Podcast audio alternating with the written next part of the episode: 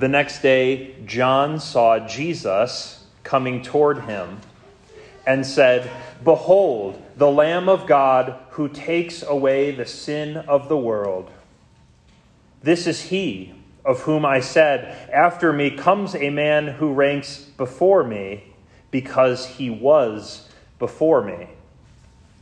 I myself did not know him, but for this purpose I came baptizing with water, that he might be revealed to Israel.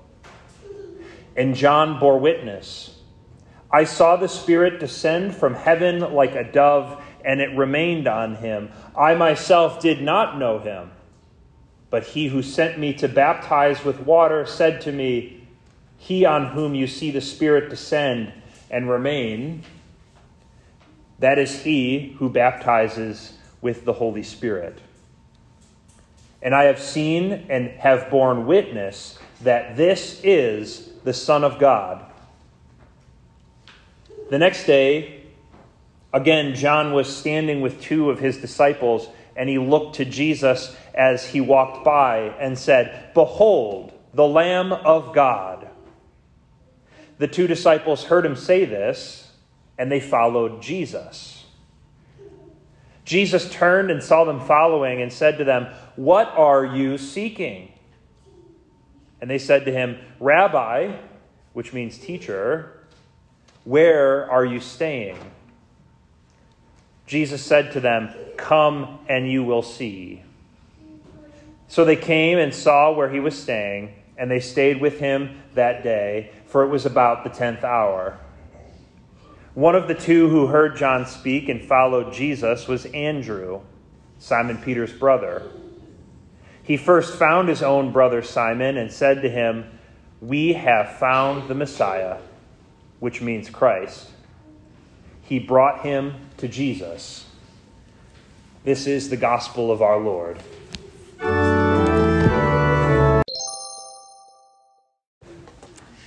Way, way, way, way, way back in the day,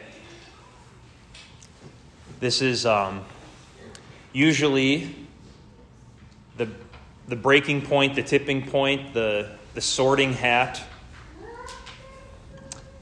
for how you experience Christianity for the rest of your life. How did you feel when you went to Sunday school one Sunday and you learned about Abraham, who was asked by God to sacrifice his son, Isaac? Think about it.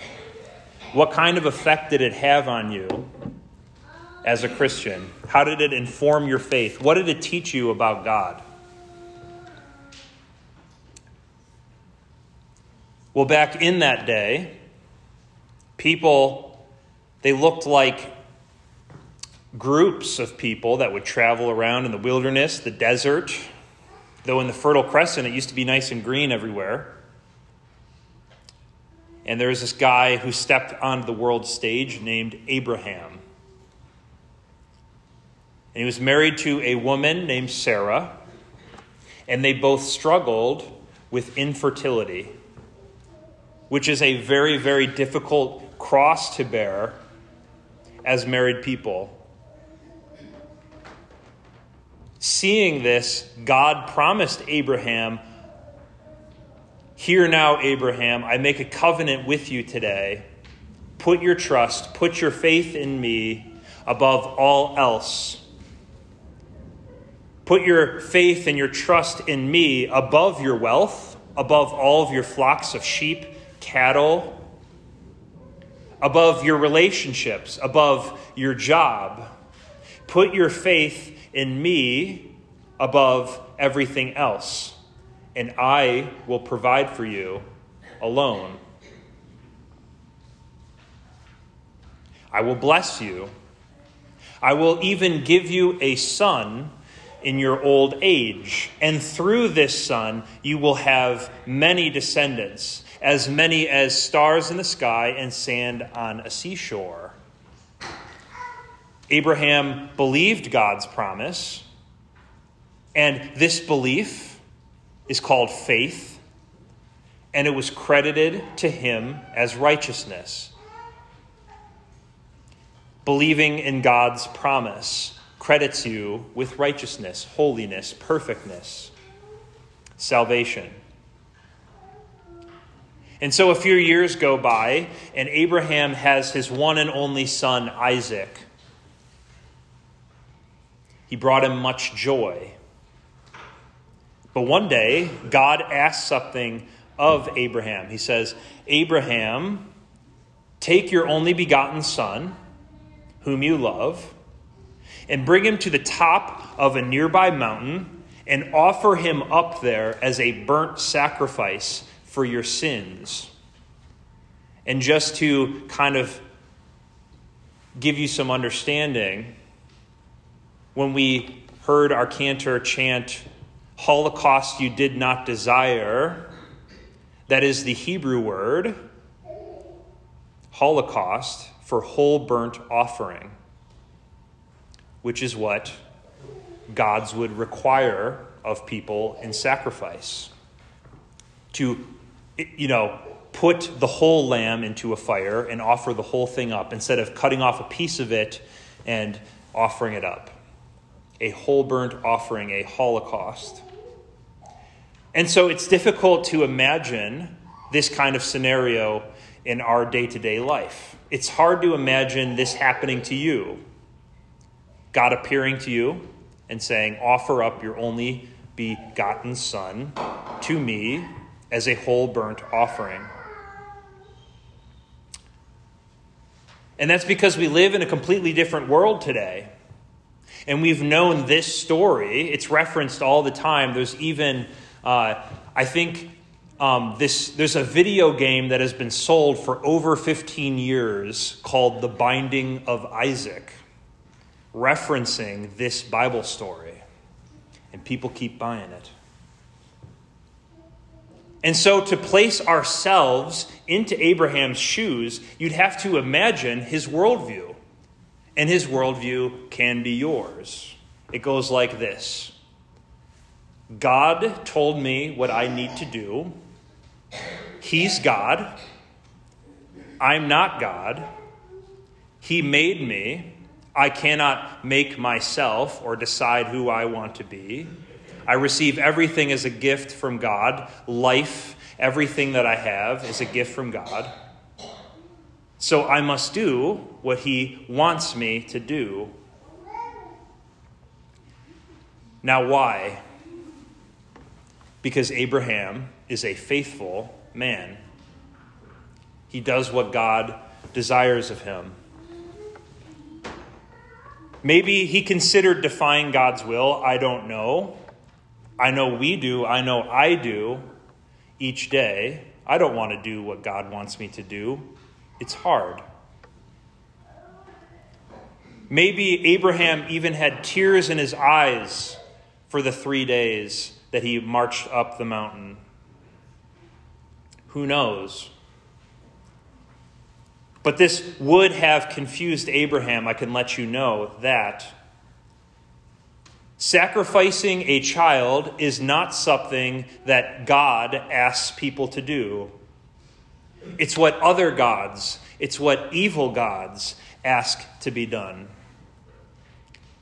This wasn't what Abraham signed up for with God the Father Almighty, maker of heaven and earth.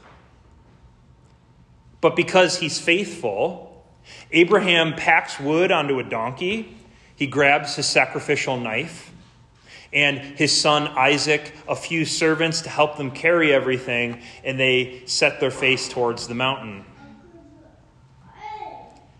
Multiple days into his journey with Isaac, and then going up the mountain, fully intent on sacrificing him to God, Isaac breaks the silence. Dad, I see we have the wood. I see you're making fire with flint. I see you have a knife. Everything's ready for the sacrifice. But where is the sacrifice?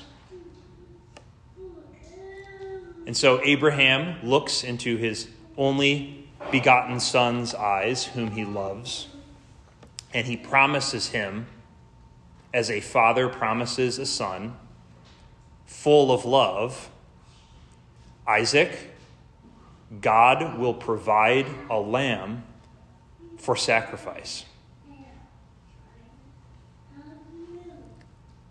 Thousands of years later, out in the wilderness, crowds of people will flock to see John the Baptizer baptize probably thousands of people.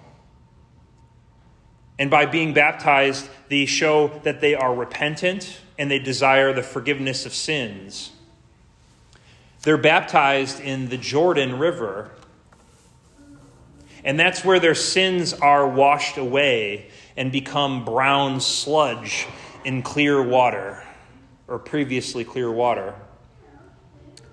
All hatred, all of the lying, all of the cheating, all of the pain, the grief of losing a loved one, all of the ways that people have been hurt by others and have hurt others is washed away in the waters of this baptism. And they muck up what was once fresh, living water of the Jordan. Thousands of people, all sharing the same bathwater, prepared, clean, ready to receive the Holy Spirit from the promised Messiah this John the Baptizer has been talking about. To receive faith in the Savior that John was preaching and teaching about. And here he comes Jesus of Nazareth. I'm sure the people expected him to stand up on a high hill and zap them and say, All right, now you're holy. Now you have the Holy Spirit. Here I am. Everything's going to be all right. Don't worry. And if I could, I would do the thing where I go and like wink at you. But I can't. And that's not what Jesus does. Instead, Jesus keeps walking. You know, he's he here he comes, it's Jesus. And then he just keeps walking. And then he's walking down, down, down, down, down. And he goes into the water. The disgusting, icky, black, brown, sludgy water full of people's sins, full of our sins, all mixed in there. The ways we've hurt one another and let our Lord down, the promises we make and break, the hurt we hold in our hearts for months and months and years and years, decades. Jesus doesn't think twice about it. He goes right down into it. This spotless, cute, fluffy white lamb goes down into the muck. All his wool soaks up all that brown filth like a sponge. And he comes back out, baptized in our place for the sins of the world. And from there, he begins his lowly march back up a mountain. What should be a spotless, sinless white lamb is instead the beaten, mocked, dirty lamb carrying our, our sin, our pain, our sorrow, our brokenness to the top of Mount Calvary and so we ask again and again Father, we have the wood.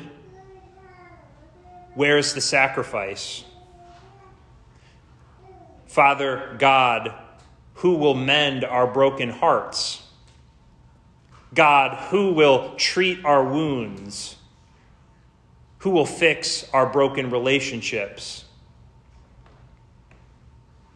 And we hold to the promise credited to us as righteousness. We believe God's word by faith. Simple trust in these words. God will provide the lamb for sacrifice. As Jesus Christ carries his own wooden cross up Mount Calvary to make a sacrifice, whipped, spat on, pushed, mocked, John the Baptizer points at Jesus and loudly declares as often as he can Behold the Lamb of God who takes away the sin of the world.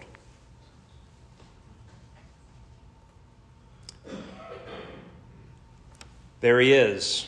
There's the Lamb. We are in the season after Christmas called Epiphany. It's a season of reflecting on how God appears to us after for so long insisting on being invisible. Don't make any graven images of me, he says. But there on that mountain 2,000 years ago, God does appear, appear to us. God makes himself and his love perfectly visible to us humans. He makes himself visible in his precious death on the cross for your sins. That all who believe in him, and I mean all, every single one who believes in him, his death, his resurrection, for your sins, your brokenness, your hurt, will receive forgiveness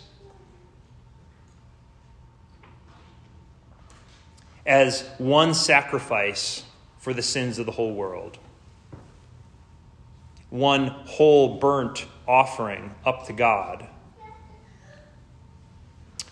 God the Father spared Abraham the pain of his son dying,